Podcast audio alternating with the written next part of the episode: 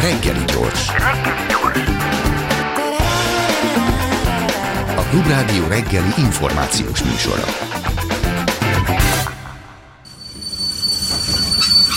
Reggeli személy. Zentai Péter, külpolitikai újságíró kollégánk, a reggeli személy, és azzal gondoltam kezdeni, hogy ez a Lengyelországot ért rakéta, ez hogy érintett téged. Nekem ilyen kettős érzéseim voltak. Egyrészt, hogy, hogy mintha nem lett volna egy, egy nagy ijegység, tehát minthogyha egy kicsit mindenki azt akarta hinni, meg, meg nagyon sejtette is, hogy ez csak véletlen lehet, hogy akkor ebből valami óriási nagy baj nem lesz, és hogy mintha a világ is egy kicsit így reagált volna a NATO-tól Lengyelországon át Amerikáig, hogy, hogy ne, ne, ne csináljunk semmi olyat, ami, ami hirtelen, tehát közben meg mégiscsak az történt, hogy egy NATO ország területén meghalt két ember egy háborúból származó rakétától. Nekem ijegységem egyértelműen leképezhető volt, és szerintem az én korosztályomhoz tartozók, akik érdeklődnek a világ ügyei iránt, azok akárhol állnak is oroszok mellett látensen, vagy kimondottan, vagy a másik oldalon, ahol én állok, mindenképpen az a tény, hogy becsapódik egy rakéta az ukrán-orosz háború nyomán Lengyelországban, egy olyan érzést vált ki, hogy, és ez teljesen megalapozott ebben a pillanatban is, hogy ebből akár világháború is lehet, pontosan azért, amit elmondtál, hogy egy NATO ország területén becsapódik egy rakéta, és azt az első pillanattól kezdve a, jelezte a lengyel vezetés, hogy ez egy orosz először azt mondta, hogy orosz, és utána azt mondta, hogy orosz gyártmányú rakéta. És abban a pillanatban megoszlottak nyilvánvalóan az érzések eh, a világ legkülönbözőbb részeiben, és szinte minden országban, hogy lehet-e ez egy ukrán provokáció, ez egy kisebbség, a többség azt mondta, hogy az oroszokat meg kell semmisíteni, mert ez, ez, ez lehetetlenség, ez, ennek a háborúnak nem lesz vége, az oroszokkal nem lehet semmit se kezdeni, és most, ahogy beszélgetünk, én azt mondom, hogy az oroszokkal nem lehet semmit se kezdeni, nem lehet velük tárgyalni. Egyszerűen egy olyan helyzet van, aminek egy ijegységet okozó leképeződése volt az, amiről konkrétan beszélünk, de a dolgok megoldása nem létezhet a jelek szerint egyetlen embernek a játékból való kiemelése nélkül, és ez Vladimir Putyin. Egyszerűen arról van szó, hogy az orosz néppel folytatnak egy lelki terrort,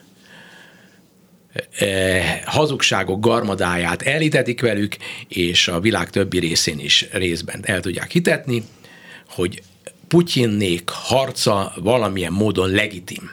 És senkinek már nem jut eszébe, hogy mi az, hogy hónapok óta lövik Ukrajna fővárosát. Ha ez egy felszabadító valami, oroszokat akarnak védeni, mi az, hogy lőhetik eh, Ukrajnát? Hol van az az ország? Például itt van ez a Magyarország ha valakik lőnék Budapestet, akkor mi lenne az egész népnek a követelése? Az, hogy azt az országot mi is bombázzuk. Oroszországot nem bombázhatják. Milyen dolog ez? Mi, milyen alapon nem bombázhatják Oroszországot, miközben e, Kievet lőhetik? Mire föllövik Kievet? Meg se kérdezik. És az megoldás lenne? Most, most csak egy rövid mellékkérdés volt, mert hogy igazából arról akartam már beszélni, hogy ugye Jens Stoltenberg, a NATO főtitkára azt mondta, hogy a tárgyalóasztalnál fog véget érni ez a háború. Most te ugye pont ennek az ellenkezét mondtad, hogy nem lehet tárgyalni Putyinnal, akkor hogy lesz ennek vége? Ugye Szene Zoltán most egy ilyen jövő nyár körülre tette a végét, nyilván kifogynak az erők itt is, ott is, de hát azt már régóta tudjuk, hogy Oroszországnak van még bőven tartaléka. Hát éppen ezért. Itt arról van szó, nagyjából leegyszerűsítetten, hogy Putyin túlélési, túléléséről szól ez a háború tulajdonképpen, és az ő túlélését és azt, hogy ő valamilyen módon, és a rendszere azt mondhassa, hogy elértük a céljunkat, céljainkat, holott nyilvánvaló, hogy csak hazugságot tud erre kitalálni, az egyre borzalmasabb dimenziókba kerül, mert ha én leülök tárgyalni Putyinnal, akkor miről tárgyalhatok? Arról tárgyaljak, hogy odaadok neki területeket? Hogy egy imperialista rabló háború e, nyomán ő sikereket tud elérni? Hát az, az nem arcvesztése a nyugatnak, hanem a nyugat önmagának az elárulását jelenti. Ukrajna elárulását, a balti országok elárulását, Lengyelország elárulását. Az, hogy az oroszok végigcsinálták 2010-es évek elejétől mindazt, az agresszív terjeszkedést, amiről vagy beszéltünk, vagy nem beszéltünk, az azért volt, mert hagyták. Ez a dolog az, amit nem lehet hagyni. Ez egy hitleri momentum, hitleriánus momentumban vagyunk. Ahogy Hitler átverte a világot, és megígérte mindent, és semmit nem tartott be, ugyanúgy a Putyinék mindent, most nem akarok részletekbe belemenni, tudnám történetileg felsorolni, hogy hogyan verték át folyamatosan, és ez már egy örökség, a szovjet örökség. Brezsnyevék ugyanezt csinálták, amikor én fiatal újságíró voltam, és szolgáltam ezt a rendszert önként és dalolva, akkor is tudtam, hogy az egész egy blöff, egy túlélési blöff, mert nincs más ezeknek a rendszereknek a túléléséhez lehetőség, mint az, hogy folyamatosan megállás nélkül ellenségképeket eh, gyártsanak, és elhitessék önmagukkal, illetőleg elsősorban a közvéleményükkel, hogy van tekintélyük, hogy tekintélyük, és akkor megvásároltak afrikai éhező országoknak a vezetőit, és azok ö, beálltak az ENSZ gépezetbe, és megszavazták a, a, a szovjeteknek mindazt, amit akartak, és elérték azt, hogy a mind, kubai proxiaikkal, később más proxikkal Afrikában terjeszkedjenek. Folyamatosan ez megy. Az egész hidegháború arról szólt alapvetően, hogy a szovjetek terjeszkedni akartak, és ma Oroszország fölújítja ezeket a hagyományokat, és ennek a hagyományőrzésnek a letéteményese egyetlen ember, Vladimir Putyin, aki elvesztette vélhetőleg a valósággal való kapcsolatát. Ugye azt mondtad, hogy mert hogy hagytuk, mert hogy a nyugat hagyta azt, ami eddig történt, és amikor a Krím annektálására visszautalunk, akkor is azt szokták mondani a szakértők, hogy hát ez nagyon gyorsan megtörtént, és aztán lényegében, bár persze voltak akkor is szankciók, de a nyugat ezt elengedte, és és nem nagyon vettük tudomásul az elmúlt nyolc évben, hogy alacsony intenzitással, de ott mégiscsak zajlik egy háború, ez nem volt benne szerintem a magyar fejekben, hogy egyébként ott harcolnak szemben álló felek egymással. Most viszont úgy tűnik nekem, hogy nem hagyjuk. Megtörtént, és vannak szankciók, és van összefogás, és persze felmerül, hogy milyen jó volna a béke, de amikor erről megszólalnak politikusok, megszólalnak szakértők, akkor azért az az állítás szokott lenni, hogy hát a mostani helyzetben ez, ez nem, nem tudjuk, hogy hogyan lehetne béke, meg nem tudjuk, hogy miről lehetne tárgyalni, amit te is mondtál, és közben meg lehet, hogy Oroszország, ezt nem tudjuk még, de hogy párja lesz évtizedeken keresztül. Igen, tehát tulajdonképpen akik eh, továbbra is hisznek valamilyen eh, orosz jóságban és igazságban, azok mondják már meg, hogy egyrészt ugye, amit a legelején mondottam volt, hogy mi az, hogy lövik Kievet? Miféle eh, jó eh, szándék vezetheti azt az orosz vezetést, amelyik egy másik országnak a fővárosát lövi azért, mert onnan 800 kilométernyire kelet-ukrajnában eh, vannak orosz emberek, akiknek a nagy része egyébként itt Magyarországon is vannak orosz nyelvű ukránok, és beszélhettek velük, azok elmondják, hogy, hogy ez egyáltalán nem úgy van, ahogy az oroszok mondják, hogy őket elnyomták, stb. Az biztos, hogy nyelvi szemszögből elnyomták úgy, ahogy egyébként Magyarországon is elnyomták, és minden nemze, új nemzetállamban elnyomták a kisebbségeknek a nyelvi e, egyenlőséghez való jogát, mert ez nemzetépítésnél mindig egy velejáró rossz pont. Az, hogy a, a magyar e, valóságban ilyen erősen él ahogy ezt a, most a közvéleménykutatások bizonyítják, hogy az emberek úgy gondolják, hogy Magyarország nem csatlakozott a szankciókhoz, holott csatlakozott, ugye? És úgy gondolják, hogy ezek a szankciók, ahogy a plakátok üzenik, azok, amelyek tönkreteszik a mi magyar világunkat, azok egy rendkívüli átverésnek az áldozatai. Hát tehát egyszerűen, ahogy, ahogy összemosnak direkt hatalomféltésből, például Magyarországon csak ezért. Dolgokat, hogy, hogy a, a reakció egy agresszióra, amely egyébként tényszerűen bizonyíthatóan eh, hozza azt, hogy ennyire elszigetelődik az agresszor a világban, és egyre inkább szor, ö, olyan úgy szorul be, hogy meg kell szabadulni a Putyintól, akkor azt ők úgy állítják be, ugye, hogy, hogy, hogy, hogy, hogy hát a szankciók, hát meg kell egyezni, legyen béke, hát mi a békét akarjuk. Hát ez fából vaskarika. Meg kéne kérdezni Orbán Viktort, hogy mit jelent a béke. Hogy gondolja, üljenek le tárgyalni, és akkor miről tárgyaljanak? Miről? Te mondjátok meg, hogy szerinted te mit, mit gondol, te például mit gondolnál János, vagy Eszter, mit gondolsz? Miről kellene tárgyalniuk? E, Értem a kérdésedet, de hogy de, még de, továbbra de, is csak azt igen, tudom hogy... kérdezni, hogy akkor szerinted hogy lesz vége ennek a háborúnak. Abba biztosan igazad van, tehát az nekem, ezt én is észrevettem, nyilván mindannyian észrevettük, hogy elhangzott Zelenszky részéről egy beszéd a G20-on, elmondta a 10 pontos feltételeit a, ahhoz, hogy leüljön tárgyalni a békéről, majd egy ilyen szinte soha nem látott példátlan erősségű bombázás indult Ukrajna ellen, Miközben nyilván, beszélt miközben a G, beszélt a G20-on, tehát így paralel ezzel, tehát ez valóban nem a felé Igen. mutat, hogy akkor itt teljesen, most ünnye... Egyébként ez teljesen ne... hitleriánus. Nem tudom, hogy, hogy hány történeti momentumot kell ahhoz felmutatni, hogy mennyire hitleriánusan gondolkodik az a Putyin. Pontosan ezeket csinálták. De akkor most megint megkérdezem, hogy akkor szerinted hogy lesz vége ennek a háborúnak? Hát most Putyin megbuktatása az egy nagyon szép cél, de hát lássuk be, hogy ez most kicsit ilyen elvont ne, ne, erre, erre a kérdése, hogy hogyan lesz vége a háborúnak, csak olyanok tudnak válaszolni, akik nem tudják, hogy nem lehet válaszolni a kérdésre. Itt arról szól most a játék, hogy fárasztjuk Oroszországot. Ami az az oldal, ahova én elméletileg és eszmeileg és érzelmileg tartozom, és meggyőződésem is tudatilag, hogy annak van igaza százszázalékosan, az fárasztja Oroszországnak a vezetését, és Oroszországnak a pénzügyi lehetőségeit.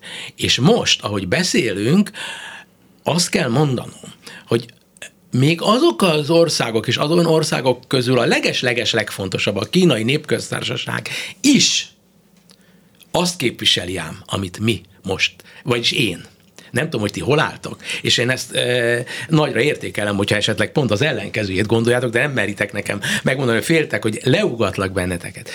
De a kínai népköztársaság nélkül ezt a háborút Oroszországnak a vezetése nem tudja, nem hogy megnyerni, hanem még döntetlenre se tudja megcsinálni. Oroszország egy olyan ország, az átlagos fejlett világon belül a legalsó szinteken van. Demográfiai katasztrófában van. Nincsenek fiatalok. Nincs utánpótlás effektíve. Zambiából, Kongóból hoznak be katonákat. Irán ad drónokat Oroszországnak. Mondjatok nekem olyan eszközt itt ebben a rádióban, vagy az életetekben, amiben veletek párhuzamosan az orosz vezetők nem ugyanolyan nyugati dolgokat használnak, mint ti. Nincs semmi. Japán, Korea az nyugathoz tartozik, illetve nyugati dolgokat e, tudnak csak alkalmazni. Meghal Oroszország a nyugat tudása, technológiája nélkül, és az orosz embereknek a krémje, és ez nem túlzás, a krémje elhagyja az országot. Ennek nincs jövője, csak közeljövője van, és ettől életveszélyes a dolog. Ha Putyin kezében van, és az ő egészen radikális körének kezében van a hatalom, akkor megszűnik ész, megszűnik minden racionalitás, és az eredmény az az, hogy ők képesek arra, hogy valóságosan tömegpusztító fegyverekkel zsarolják le a világot. És akkor az emberiségnek egy hollywoodi filmszerű jelenetnek, jeleneten megy keresztül, hogy most bevállaljuk, hogy megalkuszunk, és aztán valami módon azt mondjuk, jó, most adunk egy kis időt, majd utána visszacsapunk, de nem lesz, aki visszacsapjon. A probléma, a következő egy éven belül el kell ennek dőlnie. Lesz-e világháború, vagy nem lesz világháború? A világháborúnak a lehetőségének a közeledése feltűnően gyors. Azért, mert Putyin kezében van a hatalom, és ez az ember fullad, fulladozik nincs a kezében semmi, ami megmenti őt, az egyedüli, ami megmentheti, az az, hogy az az ország világháborút provokál atomháborút provokál. Mivel, hogy ez nyilvánvalóvá kell, hogy váljon Moszkvában, ezért csak abban reménykedhetünk, hogy azok az emberek, akik széles körben körbeveszik, azoknak annyi kötődésük van pénzügyileg, családilag a nyugaton, mert az, a gyerekeik, az unokáik mind ott vannak nyugaton és szeretik az életet, hogy megfojtják az embert. Átvitt értelemben vagy konkrétan. Kérdezted, hogy miről lehetne tárgyalni, és azt akartam visszakérdezni, hogy ez alapjába véve Ukrajna dolga lenne, és Igen? hogy ez Ukrajna dolga, és hogy Ukrajnára bízzuk a végén azt, nem is mi döntjük el, hiszen ők a megtámadott fél, hogy ha majd le tudnak ülni tárgyalni, akkor ők mondjuk miben engednek, miközben Európa meg a nyugat segíti érthető módon a megtámadott felet, valahol lehet egy olyan pont, amikor egy ukrán kormány azt tudja csak mondani, vagy azt kell, hogy mondja, hogy leül támadni, az, vagy leül tárgyalni az agresszorral, és, és enged területeket. Ezt mondják a Oroszországhoz értők is, hogy vannak olyan területek, amiket alig ha valószínű, hogy Oroszország vissza fog engedni Ukrajnának. Oroszországban valószínűleg nemzeti egység van a tekintetben, hogy bizonyos területeket nem szabad visszaadni. Ezt a dolgot lehet tárgyalásokon tisztázni, lehet területi kiigazításokat eszközölni, de most nem lehet semmitről se tárgyalni azért, mert az agresszor semmi jelét sem mutatja annak, hogy ő visszavonulna, még ha formálisan bizonyos visszavonulásokat végrehajt, de az az első pillanattól kezdte eh, megcsinálni, hogy bizonyos helyeken visszavonult, és utána csak id, ez is Hitler János dolog. Taktikai visszavonulásokat hajt végre, és időt akar nyerni, és próbálkozik az ellenség fölzilálásával. E pillanatban, ellentétben Hitlerrel, ez az de őnek is sem volt teljesen siker, de sokkal több igazi érve volt Hitlernek a, a legitimitás, mert a német nemzetet óriási sérelmek érték, és óriási német területek kerültek valóban teljesen igaztalan béke megállapodás e, alapján e, idegen kezekre, és amit műveltek e, Elzász-Lotarangiában, stb. A, a franciák elképesztő volt. Tehát egy, egy kimondott német ellenes világban könnyű volt egy, egy fasiszta agresszornak érveket találnia. De itt nincsenek érvek. Ez az ország önmagát gyilkolta le azáltal, hogy kirabolta az elitje, amit kijelölt Putyin és elődei kijelöltek, kirabolta a saját országát, saját népét, és utána e, e, frusztrációjából fakadóan azt mondja, hogy ez a nyugat miatt van. Ez abszurd.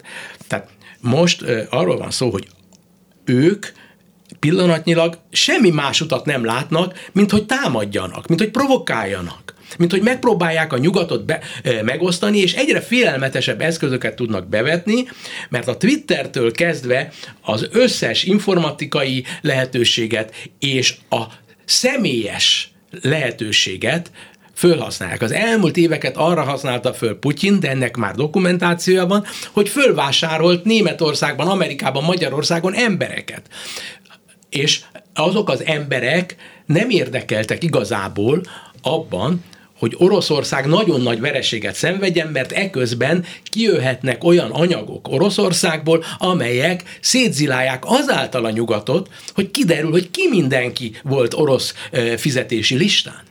Világos, amit én most elmondtam? Beszéltél arról, hogy már nem feltétlen, vagy hát nem tudja ezt már megnyerni ezt a háborút Oroszország. Egyébként érdekes, most csak így eszembe jutott, hogy Rajnerem János történész hónapokkal ezelőtt mondta, hogy az oroszok számára kudarcra van ítélve ez a hát, háború, mert lerohanása Ukrajnának, de hogy valójában az az én kérdésem hozzád, hogy mit jelent az, hogy megnyerni az adott helyzetben, amikor mind a két részről iszonyatosan nagy veszteségek vannak. Az látszik, amire utaltatok az előbb, hogy Zelenszkinek már nem lehetnek olyan területi követelései, mint voltak korábban, tehát valamiféle kompromisszumra kénytelen már a tíz pontjában is. Ugye a háború előtti területeket szeretné visszaállítani, tehát a háború előtti állapotot, tehát már rég nincs az, ami korábban volt. Tehát mind a két részről óriási veszteségek vannak, mind a két rész kompromisszumokra kényszerül, mind a két fél Mit jelent a háború megnyeri? Lesz egyáltalán nyertes ennek a háborúnak? Vagy hát olyan értelemben lehet, hogy mint amit mondtunk, hogy Oroszország pozíciói sok évtizedre meggyengülhetnek, míg Ukrajna pedig újra tud épülni, és egy erősebben tud kijönni. Ez utóbbi, amit te most mondasz, ez, ez orosz vereséget jelent lefordítva. Az, hogy ki mit fog otthon elmondani, az legyen a magánügye. Ezt hagyni kell. Mondja a győzőt, kész. Ha ő marad, és lesz annyi érzéke ahhoz, hogy ezt a dolgot de facto föl kell adnia. Ő lekésett arról a momentumról, mármint Putyin, hogy azt a kegyet gyakorolják vele szemben, akár ukránok, akár nyugatiak, akár elsősorban lengyelek, mert nem ám amerikai a lényeg, és ez, ez ami tüzenek a baloldali e, gondolkodóknak, akik azt hiszik, hogy Oroszországnak van egy ilyen baloldali e, küldetése, vagy egy ilyen e, amerikai imperializmus, vagy mit tudom amerikai kapitalizmus elleni küldetése, hogy nem Amerika az, amelyik itt mozgatja a dolgokat, hanem akik mozgatják a balti államok és Lengyelország, ők a vezető mozgatói, illetőleg a skandináv országok, mert ők vannak életveszélyben. Na most ezek megtették volna öt hónappal ezelőtt, hogy legyen egy olyan megegyezés, hogy de facto nyer Ukrajna, de jóre olyasmi is legyen, hogy otthon Putyin meg tudja őrizni a saját arcát. Meg lehetett volna. Putyin ezt nem akarta. Ő ugyanis kapaszkodott dogmatikusan abba, amiben kiindult, hogy néhány nap alatt Kievben leszünk, és teljesen legyőzzük Ukrajnát. Ő abból indult ki, hogy ukrán nép, mint olyan, úgy nem létezik. Ukrán és orosz az ugyanaz. Ma már erről nem beszélünk. Akkor, amikor elindítottad, akkor beszélt nácikról.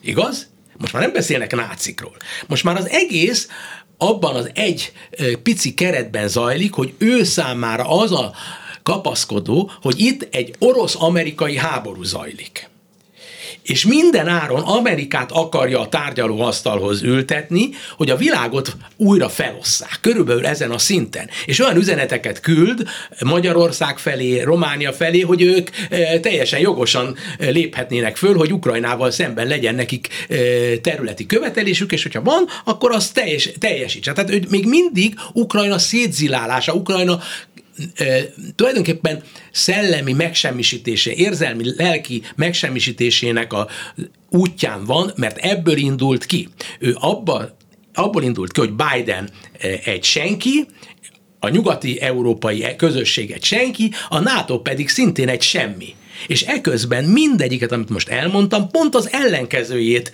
érte el. Hát nem lehet ennél ékesebben bizonyítani, mint az elmúlt napoknak a fejlemény, hogy mennyire egységessé tudta tenni Európai, az Európai Uniót, mennyire egységessé tudta tenni a nato és hogyha nagyon aprólékosan figyeljük a hazai eseményeket, akkor azt látjuk, hogy van a Magyar Nemzet és a többi ilyen e, e, propaganda újság, amelyben folyamatosan úgy adják elő a címeket, amiből azt következtetik, hogy, hogy Ukrajna, oh, Ukrajna az egy senki. De a kormány egyre inkább próbálja előadni a nemzetközi szintéren, hogy ő tulajdonképpen most már Ukrajna oldalán van. Tehát van egy eltolódás, ez arról szól, és ez bizonyíték, hogy mennyire igazam van, hogy Ugye ez, az, ez is egy, egy rendszer túlélésről szól, ami, amit a magyar kormány csinál, és Orbánnak a túléléséről, hogy érzi, hogy most neki fordulnia kell.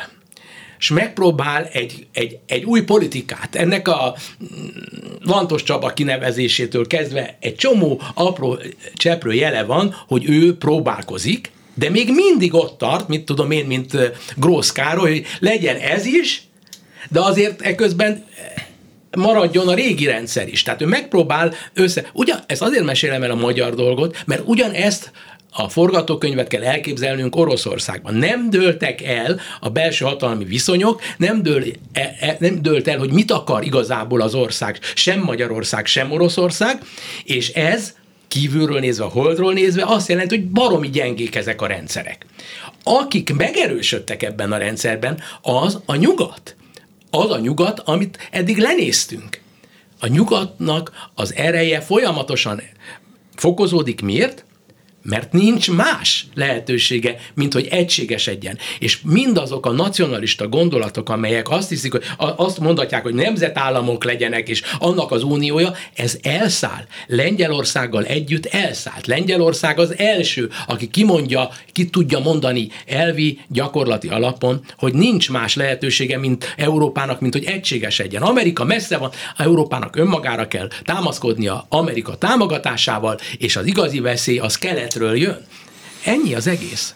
Erről akartam veled beszélni, csak hogy erősítsem a magyar álláspontot, amit felhoztál, hoztam neked egy Gulyás Gergelyt tegnapról, aki azt mondta, hogy a háborúért csak is Oroszország felelős, még az a megállapítás is helytálló, hogy háború nélkül nem lett volna becsapódás, így közvetve Oroszországot terheli a felelősség, ez ugye a Lengyelországba becsapódó rakétáról van szó. E, e, ezt várják el e, Magyarországtól, ezt már réges-rég megcsinálhatták volna ingyen és bérmentve, rengeteg energiát és pénzt pazarolnak el arra, hogy húzzák az időt, ami úgyis meg fog. De az egész 12 arról szól, hogy mindig bekövetkezik az, amit ki akarnak belőlük kényszeríteni, de addig annyi energiát és annyi pénzt vesznek el a magyar néptől. És eközben az egész úgy tűnik, hogy azért, mert hogy néhány ember meg tudjon gazdagodni. Tehát lehet, hogy nem ez az alapvető cél, hogy néhány ember meg tudjon gazdagodni, de azt a szabad időt, amit kiharcolnak ezzel a hatalmas energiapazarlással, azt felhasználják arra, hogy néhány ember meg tudjon gazdagodni. Az, ugyanez nagyjából történt, csak sokkal nagyobb méretekben Oroszországban. Ugyanígy és, és garantálom nektek, hogy, hogy az itteni dúsgazdag hatalmasok szintén vagyonaiknak egy részét, egyre nagyobb részét kiviszik. És meg fog jelenni az első, második, harmadik olyan, aki le is fog lépni mert nem fogják bírni, mert olyan nincs, hogy én dogmatikusan ragaszkodom az euró ellen, azért, mert hogy akkor függetlenségemet megtartom. Miközben a nép, amelyik ugye támogatja ezt a kormányt, mégis az euróban jobban bízik, mint a, a forintban. Ő maga vált, be, bevezeti alulról jövően az eurót. Ez micsoda? Ez nem a nemzetállamnak a győzelmét jelenti, nem a, a, a magyar haza e, ennek a hivatalos narratívának alapján történő erősödését, hanem azt, hogy a népi alapon történik egy európai egységesedés.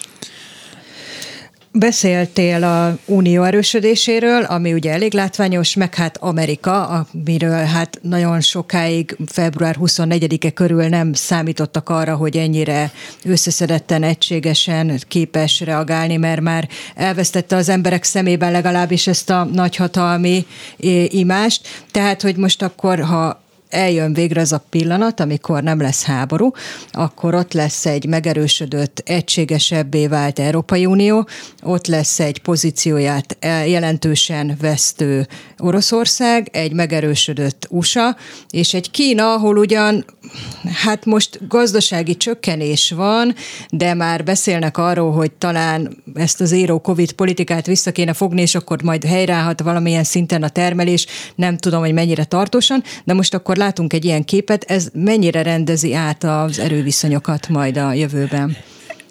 hosszú távon úgy látom, hogy optimisták lehetünk, rövid távon a, a jelek arra utalnak, hogy nincs más út, mint a nyugati világ és Kína nem e, ellenségé válásának, hanem inkább partner, igazi, egy újabb forduló, e, már volt ilyen forduló a történelmünkben az elmúlt húsz évben, hogy Kína partnerré vált, és aztán különböző okoknál fogva az elmúlt három-négy évben ellenségkép alakult ki Kínával szemben a nyugati világban elsősorban Donald Trump politikájának köszönhetően, de most megint egymásra kezd találni előbb-utóbb Kína és az Egyesült Államok, Kína és a nyugati világ, mert ők Amerika, Európa, Korea, Japán és Kína viszik előre a világot technológiailag, gazdaságilag nincs másoknak szerepük ebben. Nem azért, mert ők akarják, hanem azért, mert a kínai rend, annak a diktatórikus volt a dacára is, egy olyan történelmileg szervesen kialakult trend, ami alkalmas a jelek szerint arra, hogy viszonylag kis, viszonylagosan kisebb ö, ö, lopások mentén, persze ez objektíve nagyon mag, nagy, nagy szintű korrupció, de tudjon fejlődni, és tudjon adalékos értéket adni. A nyugati világ nem szűnt meg folyamatosan adalékos értékeket. Minden nap, éppen most mondja Báder Tamás, hogy nézi a, a FIFA-ról szóló sorozatot a Netflixen, és mondja, hogy, a, hogy nézi a 2002-es képeket, hogy milyen, milyen kis fejletlen világ volt 2002 a mostanihoz képest. 2002, 20 évvel ezelőtt. Tisztán emlékszeztek, hogy mi volt 2002-ben. Most a felvételek alapján mindenki kisebb stílű volt. És most ott tartunk, hogy kvantum számítógépek jönnek. Ott tartunk, hogy eh, hogy, hogy a, a, azok a nagyságok, akik a, a technológiai világot viszik, te, tudományos, technológiai, pénzügyi csoda emberek, a sok-sok gyarlótságuk dacára sokkal inkább befolyásolni tudják a világnak a menetét, mint Vladimir Putyin. Vladimir Putyin olyan ember, aki úgy tudja a világot befolyásolni, hogy indít egy atombombát. Ennyi az egész Oroszországnak a jelentősége. Tud atombombát bedobni. Hát milyen reakciós világ az, amiben egy ilyen fajta eh, képződménynek lapot osztanak. Miféle lapot érdemel meg ez az ország?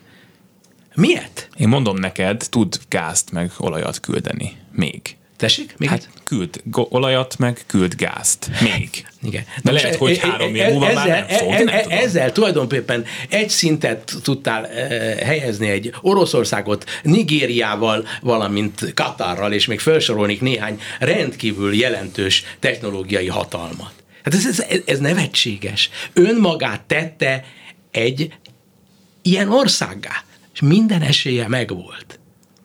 Tehát hallottál már arról, hogy, hogy a, a magyar nagyságok, vagy az orosz nagyságok orosz gépkocsiban ülnek, orosz gyártmányú gépkocsiban? Hát egy gépkocsit nem gyártanak, ami nemzetközileg konvertibilis. Hát ez, ez, ez mindent elárul. Mi, mi az, amit most az orosz művészek, kultúra az, ami fantasztikus. És azoknak egy része elmegy máshova és azoknak egy nagy része nem is támogatja ezt az egészet. Miért? Egyszer Szibériában elmész, én sok-sok szibériájával, szibériai emberrel találkoztam, akik mégiscsak Montenegróba mentek át, de támogatják ö, Putyint. Ezeknek a, a gondolatvilága egyszerűen semmi másról nem szól, mint arról, hogy a hitleristák Hitleristáknak nevezik a németeket, meg az amerikaiak, a hitleristák bántják Oroszországot. Ezen a szinten beszéltem minden szibériaival. Tehát, mi, mi, tehát tulajdonképpen olyan reakciós az ország, mint egy ilyen tudományos, fantasztikus eh, disztópia filmben, hogy az agyukat teljesen átformálják, és még az sajnálatos módon még itt is sokan vannak, akik azt mondják, hogy, hogy, hogy, hogy Oroszország az, az a jövő. De miféle jövő? Nem is tudom, hogy mire gondolnak abban a jövő, hogy szembeszállnak az Egyesült Államokkal. Bezzek, ha Donald Trump lenne az Egyesült Államoknak az elnöke, akkor, akkor az, az már nem kóser, akkor, az, az, az, akkor jó, az, az, az Amerika az jó. Körülbelül ezen a szinten. Beszél. Azért nem gondolom, hogy a orosz elitnek vagy a társadalomnak a nyugat ellenessége az az amerikai elnöknek a személyén múlna. Európának a megerősödéséről beszéltél, és amikor itt Kína meg az Egyesült Államok fölmerül, akkor nagyon sokan szokták Európát vagy az Európai Uniót ilyen másod-harmad hegedűsként emlegetni, nincsen hadserege, a telefonok is vagy amerikaiak, vagy kínaiak. Te, minden, lát, te, minden, te, te minden. látod azt, hogy Európa külön erős szereplőként, Európai Unióként tudna hosszú távon, vagy akár középtávon kijönni? A dolgok ebbe az irányba elindultak. Abba az irányba elindultak, hogy az Európai Unió képessé vált, köszönhetően Vladimir Putyinnak önálló, komoly politikai entitásként működni, ha komoly kétségeink is lehettek eddig e tekintetben, most ezek a kétségek fennmaradhatnak, de egyre kevésbé. Az euró él, az euróövezet él, az integráció erősödik, és olyan mértékűen erősödik, hogy annak politikai, katonai jelentősége növekszik, ennél fogva azok a paraméterek kezdenek megjelenni teljes erővel, amelyek az Európai Uniót egy nagyhatalommá tudják tenni. Akkor beszéljünk most még Oroszországról, mert már itt felvázoltál egy jövőt, de hát tényleg nem látszik túl fényes jövő neki, mert hogy egyrésztről ugye, amiről már beszéltünk, hogy három éven belül a terv az, hogy Európa egyáltalán nem importál Oroszországból se földgáz, se kőolajat, meglátjuk, hogy ez mennyire reális, de hát az, az biztos, hogy hát mondhatni, hogy plusz-minusz Magyarország, de azért nagyon nagy erőfeszítéseket tesznek a tagállamok valóban, hogy függetlenedjenek minél nagyobb mértékben. Akkor ugye itt vannak ezek a repedező szövetségi rendszerek, ugye Kína, azt már említettük többször, kezdetektől fogva egyértelművé tette, hogy nem adja meg azt a támogatást, amire egyébként nyugodtan számíthattak. Volt ugye a Samarkandi találkozó most szeptemberben India és Kína miniszterelnöke megerősítette azt, hogy elítéli a oroszországi háborút, inváziót, és hát most az Európai Parlamentben például három frakció benyújtott egy javaslatot, hogy terrorista állammá nyilvánítsák, tehát hogy minden oldalról az látszik, hogy szeparálódik el Oroszország, akkor még a posztszovjet térségről nem is beszéltünk, ahol ugye megfigyelőket rendeltek át a háborúba, tehát hogy ott is egyfajta feszültség keletkezett ezáltal. Tehát, ja, hogy te most a közép-ázsiai a közép, hát ilyen Azerbajdzsán, Örményország, igen. És akkor most ez a kérdés, hogy milyen lesz egy teljesen elszaperálódott Oroszország, vagy hát el lehet egy ekkora, végül is hát mégiscsak egy nagyhatalmat ilyen szinten szeparálni majd természetesen Oroszországnak nem szabad, nem szabad engedni, hogy elszeparáljuk Oroszországot, mint országot, mint népet.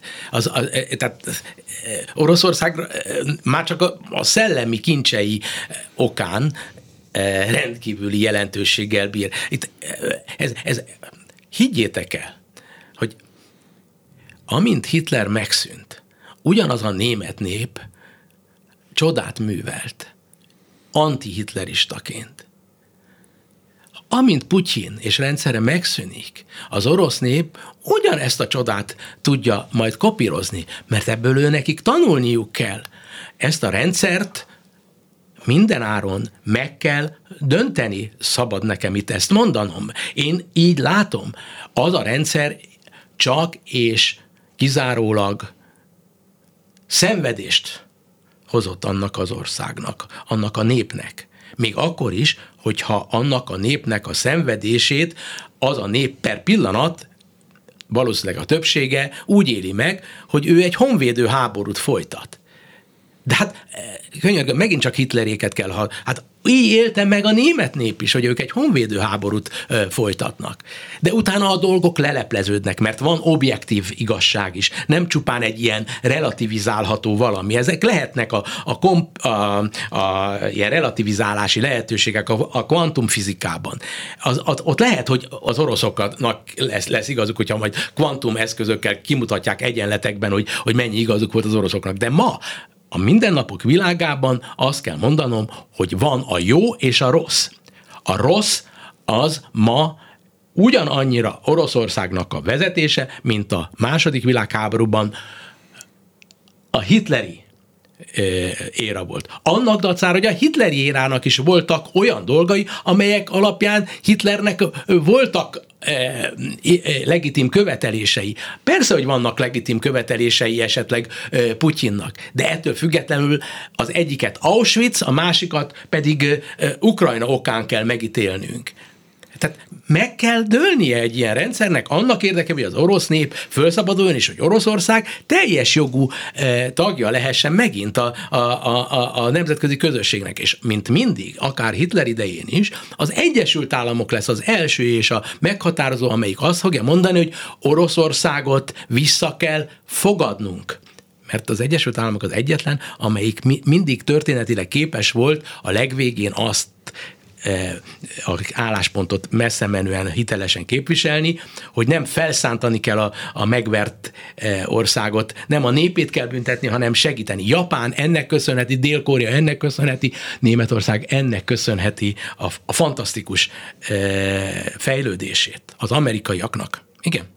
Van fél perced arra, Péter, hogy válaszolj arra az elejétől tervezett kérdésemre, hogy mennyire érzed, hogy egy nagyon bizonytalan világban élsz, és egy sokkal bizonytalanabb világban, mint mondjuk két-három-négy évvel ezelőtt.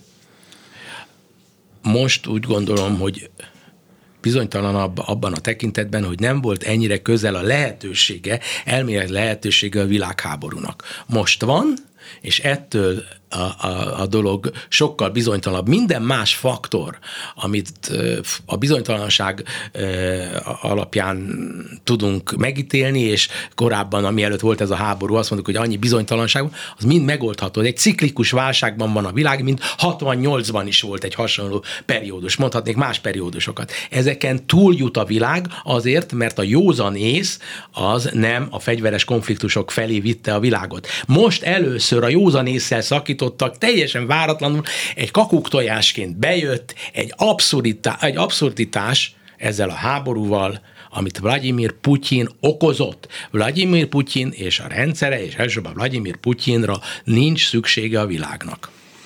Kellett volna egy Vladimir Putyin számláló ebbe a videóba, hogy hányszor mondod a nevét, de értem, hogy miért Zentai Péter külpolitikai újságíró volt a vendégünk. Ez volt a reggeli gyors. Herskovics Eszterrel. És Sámesz Jánossal a műsor létrehozásába közreműködött Lantai Miklós, Petes, Vivien és Simon Erika. Nagyon szépen köszönjük a figyelmüket, könyvklub jön, aztán hírek, és maradjanak a Klubrádióval, utána is az ötösre. Minden jót kívánunk! Reggeli gyors, nem maradjon le semmiről.